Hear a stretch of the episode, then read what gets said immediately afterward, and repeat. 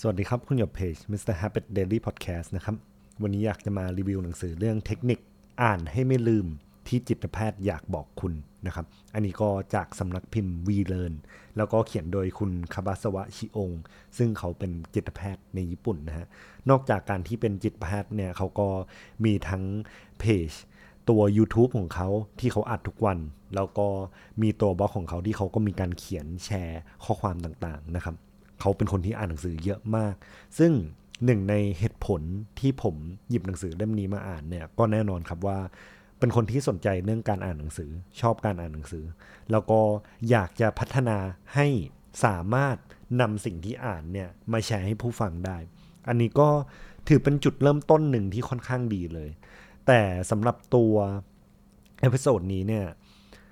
อยากจะหยิบ ตัวข้อคิด 2 อย่างด้วยกัน แน่นอนว่ามีเรื่องอ่านให้ไม่ลืมอย่างหนึ่งแล้วแต่ว่าก่อนที่จะไปเรื่องอ่านให้ไม่ลืมเนี่ยก็อยากจะพูดถึงความสำคัญของการอ่านหนังสือด้วยเช่นกัน ซึ่งในหนังสือเล่มนี้เขาก็มีบอกนะครับ เดี๋ยวเรามา go through ทีละข้อกันเลยแล้วกันนะฮะอันนี้ก็คัดมาให้จะได้สามารถนำไปพิจารณาต่อว่าเราควรจะซื้อหนังสือเล่มนี้มาอ่านหรือเปล่านะครับผมอย่างแรกเลยเรื่องความสำคัญเนี่ยก็คือว่า การที่เราอ่านหนังสือแน่นอนครับว่าได้ความรู้ได้ข้อมูล แต่ว่าเขามีการแบ่งแยกครับว่าตัวข้อมูลกับตัวความรู้เนี่ยมันต่างกันยังไง สิ่งที่เขาอธิบายมานะครับ คือตัวข้อมูลของเราเนี่ยคือถ้าเกิดเราได้รับมาไม่นานมันอาจจะอัปเดตไปหรือว่าเราอาจจะจำไม่ได้ ไม่ก็ในอนาคตนะครับ มันก็อาจจะมีข้อมูลอื่นที่จะมาทดแทนตัวข้อมูลที่เราได้รับณวันนี้ เราอยู่ในยุคที่สุดท้ายแล้วอะข้อมูลเข้ามาหาเราเยอะมากเลยแล้วก็สมองเราก็ต้องมีการฟิลเตอร์ใช่ไหมครับ ว่าอะไรควรเก็บไว้อะไรควรที่จะเอาออกนะครับ และอันเนี้ยในอนาคตพรุ่งนี้เราก็จะได้รับข้อมูลเพิ่มมาเช่นกันนะครับ ซึ่งข้อมูลตัวเนี้ยโอเค มันอาจจะไม่ได้มีประโยชน์กับเราเสมอไป หรือว่าไม่ได้มีประโยชน์กับเราตลอดไปนะครับ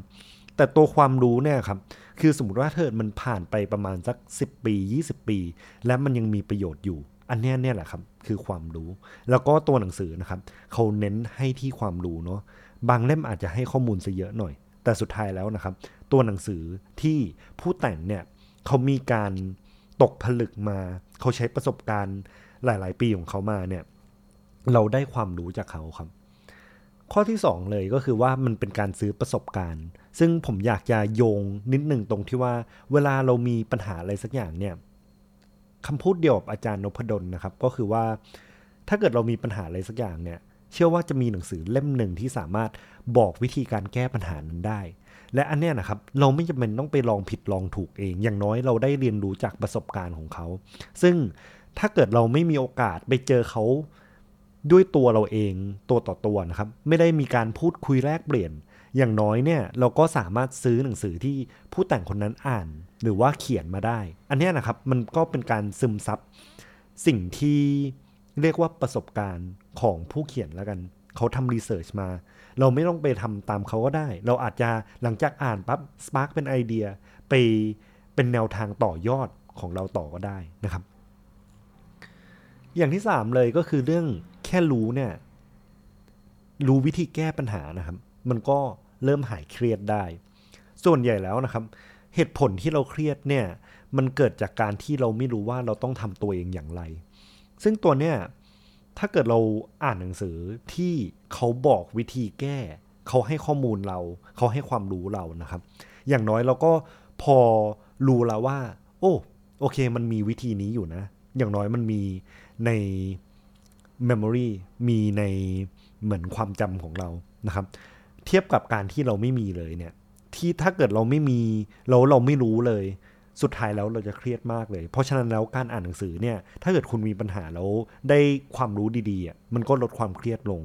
นอกจากนั้นลดความกังวลด้วยเช่นกันนะครับ ตรงที่ว่าอย่างน้อยอะเวลาเราอ่านเราได้รับข้อมูลมา พอเราได้รับข้อมูลมาที่เกี่ยวข้อง กับความกังวลของเรานะครับ มันก็ลดความกังวลลงด้วยเช่นกันนะครับผมอันนี้ก็เป็นเรื่องความสำคัญของการอ่านหนังสือนะครับ เดี๋ยวเรามาที่พาร์ทถัดไปเลยละกัน นั่นก็คือการอ่านยังไงให้ไม่ลืมนะครับผมอ่านยังไงให้ไม่ลืมเนี่ยเขาบอกเลยว่า 1 คือต้องตั้งเป้าหมายก่อน และ 2 ก็คือเรื่องการกำหนดเวลา ถามว่าทำไมต้องตั้งเป้าหมายนะทำไมต้องกำหนดเวลานะครับผม อันเนี้ย ถ้าเกิดเราอยากจะอ่านให้ไม่ลืม แล้วก็บอกสมองว่าสิ่งนี้เป็นสิ่งสำคัญนะครับ มันมีสูตร 2 อย่างเท่านั้น นั่นก็คือตัว repetition กับ emotion repetition ก็คือการที่เราได้นำข้อมูลนั้นมาใช้บ่อยๆนะครับและอย่างที่สองเนี่ยมันก็คือเรื่องของอารมณ์ของเรา อารมณ์ความตื่นเต้น อารมณ์ของเรื่องโดปามีนสารฮอร์โมนต่างๆเนี่ยมันก็ส่งผลกระทบครับ ตรงที่ว่าถ้าเราตั้งเป้าหมายเนี่ย สิ่งที่เราทำอยู่ก็คือเรากำลังให้ความหมายกับการอ่านหนังสือนั้นอยู่นะครับ อันเนี้ยพอเราตั้งเป้าหมายปั๊บเนี่ยเราเราได้ทำสิ่งนั้นเนี่ย มันก็จะมีสารโดปามีนที่หลั่งออกมาด้วย ตอนที่เรากำลังจะได้ทำสิ่งนั้นนะฮะมันก็เป็นตัวกระตุ้นเนาะอย่างที่ 2 เลยก็คือตัวการกำหนดเวลามันเพิ่มความท้าทายครับแล้วก็ถ้าเรามีความท้าทายเนี่ยมันมีสารอะดรีนาลีนที่หลั่งออกมาเช่นกัน เพราะฉะนั้นแล้วการใช้อารมณ์ การที่เรามีสารฮอร์โมนต่างๆ ที่หลั่งมาระหว่างการอ่านเนี่ยฮะมันก็สามารถทำให้เราจำหนังสือเล่มนั้นได้ดีขึ้นนะครับผม นอกจากนั้นเนี่ยเราตั้งเป้าหมายก็จริง แต่ว่าอีกอย่างหนึ่งที่สำคัญก็คือว่าเราควรที่จะโฟกัสที่ความบันเทิง โฟกัสที่ความสนุกเช่นกัน ถ้าเกิดสมมติว่าเราโมแต่ไปโฟกัสกับการอ่านเพื่อที่จะได้รับความรู้ โดยที่ไม่นึกถึงความสนุกเลยเนี่ย บางทีเราจะรู้สึกว่ามันไม่คุ้มค่า มันไม่สนุก ไม่น่าทำพอไม่น่าทำก็ไม่อ่านนะครับ เพราะฉะนั้นแล้วถ้าเกิดคุณอยากเป็นนักอ่านเนี่ยคุณต้องอ่านเพื่อความบันเทิง และผลพลอยที่ได้มาตัว by product ตัวเนี้ครับ ก็คือความรู้จากหนังสือที่คุณหยิบมาอ่านนั่นเอง อันนี้อาจจะนอกเรื่องนิดหนึ่งนะครับ ตรงที่ว่าถ้าเกิดเราอยากจะเลือกหยิบหนังสือมาเนี่ย เราควรจะเลือกหยิบหนังสือที่เราอยากอ่านนะครับ ไม่จำเป็นต้อง ตามคนอื่นที่เขาบอกว่าหนังสือเล่มนี้คือหนังสือที่คุณควรอ่านนะ แต่ถ้าเกิดคุณไม่สนใจจริงๆเนี่ย ก็ยังไม่จำเป็นต้องอ่านมันก็ได้ บางทีอาจจะยังไม่ถึงเวลาของเราที่จะอ่านหนังสือเล่มนั้นก็ได้นะครับ เพราะฉะนั้นแล้วเลือกหนังสือตามความสนใจกับสถานะณตอนนี้นะครับ ผมว่า เออ เราสนใจเรื่องนี้อยู่ เรามีปัญหาเรื่องนี้อยู่ เราก็อยากจะได้รับข้อมูลได้รับความรู้เรื่องนี้เช่นกัน นะครับ อันถัดไปเลย เรื่อง first and last five minutes นะครับ 5 นาทีแรกกับ 5 นาทีสุดท้ายเนี่ยจะเป็นช่วงเวลาที่ทำให้เราสามารถจำได้มากที่สุดนะครับ เวลาเราทำอะไรที่ต้องโฟกัสมาก ๆ เราต้องจดจ่อเนี่ยช่วง 5 นาทีแรกนะครับ เป็นช่วงเริ่มใช่ไหมโอเค สมองเราอาจจะยังเฟรชอยู่ เราเป็นช่วงที่ เฮ้ย เรากำลังเริ่ม เรามีแรงฮึบนะครับผม ในขณะเดียวกันเนี่ยตอนช่วงจบอะห้านาทีสุดท้าย เราก็มีแรงฮึดเหมือนกัน ว่าใกล้จบแล้วลุยกันดีกว่า อันนี้แหละครับก็ใช้เวลาช่วง 5 นาทีแรกกับ 5 นาทีสุดท้ายให้เป็นประโยชน์นะครับ อันถัดไปสมองของเราเนี่ยเราสามารถโฟกัสได้เป็น 3 ช่วงเวลานะครับ ก็คือ 15 นาที 45 นาที แล้วก็ 90 นาที แบ่งตามความ intense ละกัน อย่างเช่นถ้าเกิด15 นาทีเนี่ยเราเป็นการจดจ่อ แบบสูงแบบเข้มข้นมากๆนะครับ 45 นาทีเนี่ยก็คือลดลงมา แล้ว 90 นาทีก็คือว่าลดลงมามาก ๆเลยนะครับผม แปลว่าอะไร แปลว่าถ้าเราอยากจะจดจ่ออะไรแบบเข้มข้นมากๆเนี่ย ก็ลองแบ่งเวลาที่ประมาณ 15 นาทีนะครับผม สิ่งที่ผมใช้ตอนนี้ส่วนตัวก็คือเป็นเทคนิคโพโมโดโรเราจะแบ่งเวลาอยู่ที่ประมาณ 25 นาที พัก 5 นาทีนะครับ ซึ่งช่วงเวลาพักก็สำคัญเช่นกัน เพราะว่าช่วงเวลาที่เราพัก 5 นาทีนะครับ หลังจากการอ่านเนี่ย คือเราพยายามอย่าเอาข้อมูลอะไรเข้ามาเพิ่ม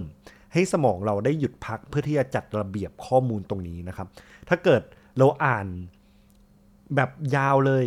เมื่อเปรียบเทียบกันนะครับ อ่าน 15 นาทีแบ่งเป็น 4 รอบ เทียบกับ 60 นาที รอบเดียวเลย อันเนี้ย15 นาที work กว่า เพราะอะไร เพราะว่าหนึ่งคืออะเรามีผลประโยชน์ของเรื่อง 5 นาทีแรกกับ 5 นาทีสุดท้ายใช่ไหมครับ 2 ก็คือว่าถ้าเกิดเรามีช่วงเวลาหยุดพักเนี่ย อย่างน้อยคือสมองเราได้จัดระเบียบข้อมูลที่เรารับเข้ามา เพราะฉะนั้นแล้วถ้าเกิดเราได้รับข้อมูลมาปั๊บเราหยุดพักใช่ไหมห้านาทีนั้นนะครับ คืออาจจะใช้เวลาอยู่เฉยๆ อยู่นิ่งๆ อาจจะไปเดินก็ได้ แต่พยายามอย่ารับข้อมูลอะไรเพิ่มเข้ามานะครับ ให้สมองเราได้จัดระเบียบก่อน ซึ่งตัวเนี้ยเป็น transition ที่ดีที่ผมอยากจะพูดถึงเรื่องการนอนด้วยเช่นกันถ้ามีการการอ่านก่อนนอนเนี่ยมันค่อนข้างเวิร์ก รงที่ว่าอ่านเราจำได้นะครับ แต่ต้องมีวงเล็บว่าอ่านก่อนนอนปั๊บแล้วนอนต่อเลยนะ ตรงที่ว่าเราไม่ได้รับข้อมูลอะไรเพิ่มเข้ามานะครับ คือการอ่านก่อนนอนปั๊บอะพอเราอ่านหนังสือแล้ว แล้วพอเราไปนอนใช่ไหมครับ ระหว่างนอนเนี่ยเราก็ไม่ได้รับข้อมูลอะไรเข้ามาเพิ่มทำให้มันเป็นช่วงเวลาที่ดีที่เราได้จัดระเบียบข้อมูลแบบระยะเวลานานนะครับอืมเมื่อกี้อารามนิดหนึ่ง โอเค พอเราได้จัดระเบียบข้อมูลนะครับ คือตัวเนี้ยสมองเราก็จะสามารถจำได้ ซึ่งอย่างหนึ่งที่หนังสือเขามีพูดถึงอะคือถ้าเกิดเรามีปัญหาอะไรอะครับ ให้มันจะมีเซงอย่างหนึ่งก็คือ sleep on it ถ้าเกิดเรามีปัญหา เราอาจจะลองจดใน journal ของเราก่อนนะครับ ก่อนนอน และหลังจากนั้นเราก็ไปนอนนะครับ คือสมองของเราเนี่ยมันก็จะค่อยๆ process จัดระเบียบหาวิธีแก้ปัญหาเรื่อยๆ พอตื่นขึ้นมาปั๊บ เฮ้ย มันมีโซลูชันอันนี้เป็นสิ่งมหัศจรรย์อย่างหนึ่งของสมองเรานะครับ ตรงที่ว่าช่วงเวลาที่เราได้หยุดพักเนี่ย มันพยายามจัดระเบียบข้อมูล มันพยายามแก้ปัญหาวนไปเรื่อย ๆ นะครับ เทคนิคนอกเหนือจากนั้นนะ มีเรื่องการสแกนก่อนอ่านนะฮะตรงที่ว่าถ้าเกิดเราจะหยิบหนังสือมาอ่านเล่มหนึ่งเนี่ยก่อนที่เราจะอ่านน่ะแน่นอนครับเราต้องตั้งเป้าหมาย แต่ก่อนที่เราจะตั้งเป้าหมายได้เนี่ยคือเหมือนเราต้องมีการวางแผนส่วนหนึ่งด้วยนะครับ ตรงที่ว่าอะเราอยากจะรู้เรื่องอะไร เราเปิดตัวสารบัญออกมา เราพลิก ดูว่าโครงเรื่อง ผู้แต่งเขาอยากจะเล่าอะไร เรามีการตั้งคำถามไปในตัวด้วยว่า ตัวสิ่งที่เราอยากรู้เนี่ยเราอยากจะรู้อะไรบ้าง และที่สำคัญเลยก็คือว่าเราควรจะเลือกหนังสือในระดับเดียวกับตัวเรานะตอนนี้นะครับ หนังสือที่ผมมองว่าผู้อ่านที่เพิ่งเริ่มต้นเนี่ยอาจจะค่อนข้างยากเลยก็คือเรื่อง The Principle โดยคุณ Ray Dalio อีกเล่มหนึ่งก็คงเป็น Thinking Fast and Slow คืออ่านยากมากนะครับมี Why We Sleep ด้วย เรื่องศัพท์เทคนิคต่างๆเนี่ยค่อนข้างยากเลยทีเดียว เพราะฉะนั้นแล้วเรื่องการอ่านหนังสืออะคือ 1. เราสแกนก่อนอ่านใช่ไหมเราอยากจะรู้ว่าไอ้ตัวหนังสือเล่มนี้เนี่ยมันอยู่ในเลเวลไหน เขาอยากจะบอกเรื่องอะไรบ้าง ใน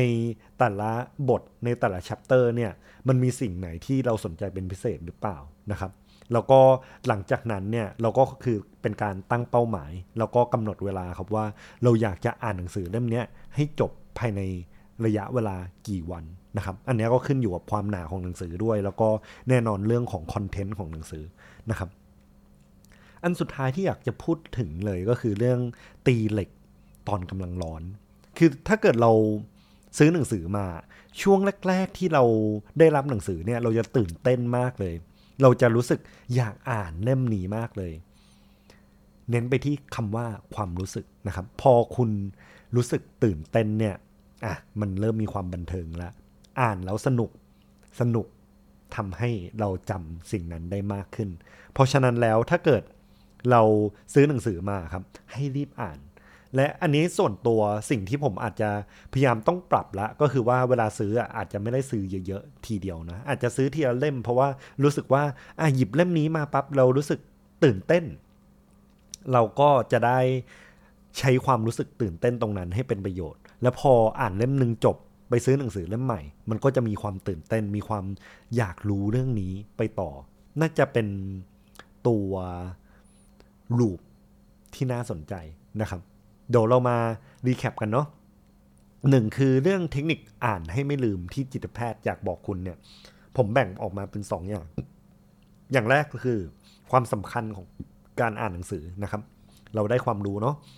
เป็นการซื้อประสบการณ์นะครับ เราไม่ต้องไปลองผิดลองถูกเอง การอ่านหนังสือเนี่ยลดความเครียดได้ ถ้าเกิดอย่างเช่น คุณเครียดเรื่องอะไรเรื่องหนึ่งเนี่ย หลาย ๆ อย่างแล้วอะหนังสือมันจะมี มันจะมีหนังสือเล่มหนึ่งที่ตอบโจทย์คุณเรื่องนั้นนะครับอะไม่ต้องแก้ปัญหาด้วยตัวเอง ไม่ต้องลองผิดลองถูกด้วยตรงเองนะครับคลายความกังวล อย่างที่สองอ่านให้ไม่ลืมตั้งเป้าหมายกำหนดเวลานะครับ ถ้าเกิดมันมีความหมายมันมีความท้าทายเนี่ยสมองเราจะมีการ challenge ตัวเอง แล้วก็เรารู้สึกดีที่เราได้อ่านหนังสือเล่มนั้นนะครับ ซึ่งถ้าเกิดเราอยากจะอ่านเราจำได้เนี่ย repetition กับ emotion นะครับ อะไรที่เราดึงมาใช้บ่อยๆ เนี่ย สมองเราก็จำว่ามันสำคัญ อย่างที่สองเลยก็คือเรื่อง emotion ถ้าเกิดเรามีอารมณ์ร่วมในการอ่านหนังสือ ไม่ว่าจะเป็นอารมณ์โกรธ อารมณ์ดีความสุข นะครับขำขันกลัว อันเนี้ยเราก็จะจำได้นะครับ 15 45 90 อันนี้เป็นระยะเวลาที่เราสามารถโฟกัสได้ เมื่อเปรียบเทียบตรงที่ความเข้มข้นนะฮะไล่ระดับมา ถ้าเกิด 15 นาทีก็คือเข้มข้นมากจดจ่อมาก 90 นาทีก็คืออาจจะไม่ได้เข้มข้นมากนะครับ อาจจะค่อนข้างชิลแต่ว่าก็พยายามสติ๊กไว้ที่ประมาณ 15-90 นาทีนะครับผมอ่านก่อนนอน อ่านก่อนนอนก็คือสมองเราไม่ได้รับข้อมูลเพิ่มระหว่างที่เรานอนเนาะมันจะเป็นการจัดระเบียบนะครับผม ซึ่งถ้าเกิดคุณมีปัญหาอะไรที่ค้างคาใจอยู่เนี่ย ก็ลอง sleep on it นะฮะ หลาย ๆ ทีแล้วสมองเราจะแบบเออ process ให้จัดระเบียบให้หาวิธีแก้ปัญหานั้นได้ สแกนก่อนอ่าน อันนี้สำคัญมากคือถ้าเกิดเราพยายามทำความเข้าใจตัวโครง สิ่งที่ผู้แต่งเขาพยายามจะสื่อให้เราฟังเนี่ย มันก็เป็นส่วนหนึ่งที่ทำให้เราวางแผนได้ครับว่าเราอยากจะ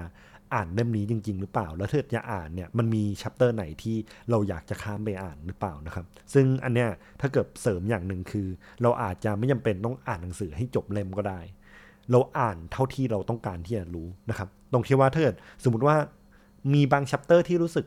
มันอาจจะไม่สอดคล้องกับสิ่งที่เราต้องการนะตอนนี้ก็อาจจะข้ามไปก็ได้ เราจะได้ใช้เวลากับการอ่านหนังสือเล่มอื่น ที่เราอยากจะรู้จริง ๆ นะครับ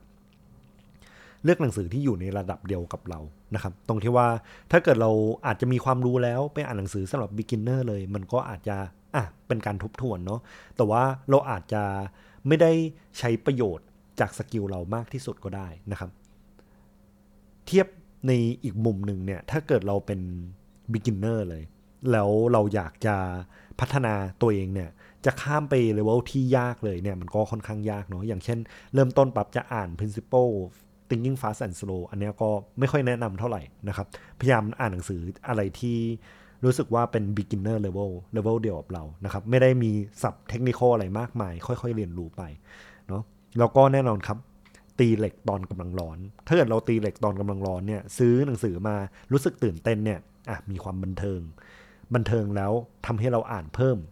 พอเรารู้สึกสนุกกับมันเนี่ยมันก็ทำให้เราจดจำสิ่งนั้นได้มากขึ้นด้วยเช่นกันนะครับ ซึ่งแน่นอนที่เหลือก็คือ repetition เราดึงข้อมูลนั้นมาใช้บ่อยๆนะครับ ถ้าเกิดสมมติว่าเราอ่านอย่างเดียวเราไม่นำสิ่งนั้นมาใช้เลยเนี่ย สุดท้ายแล้วเราก็จะลืมมันไปนะครับ อันเนี้ยพยายามที่จะดึงข้อมูลที่เราอ่านหนังสือนี้มาเนี่ย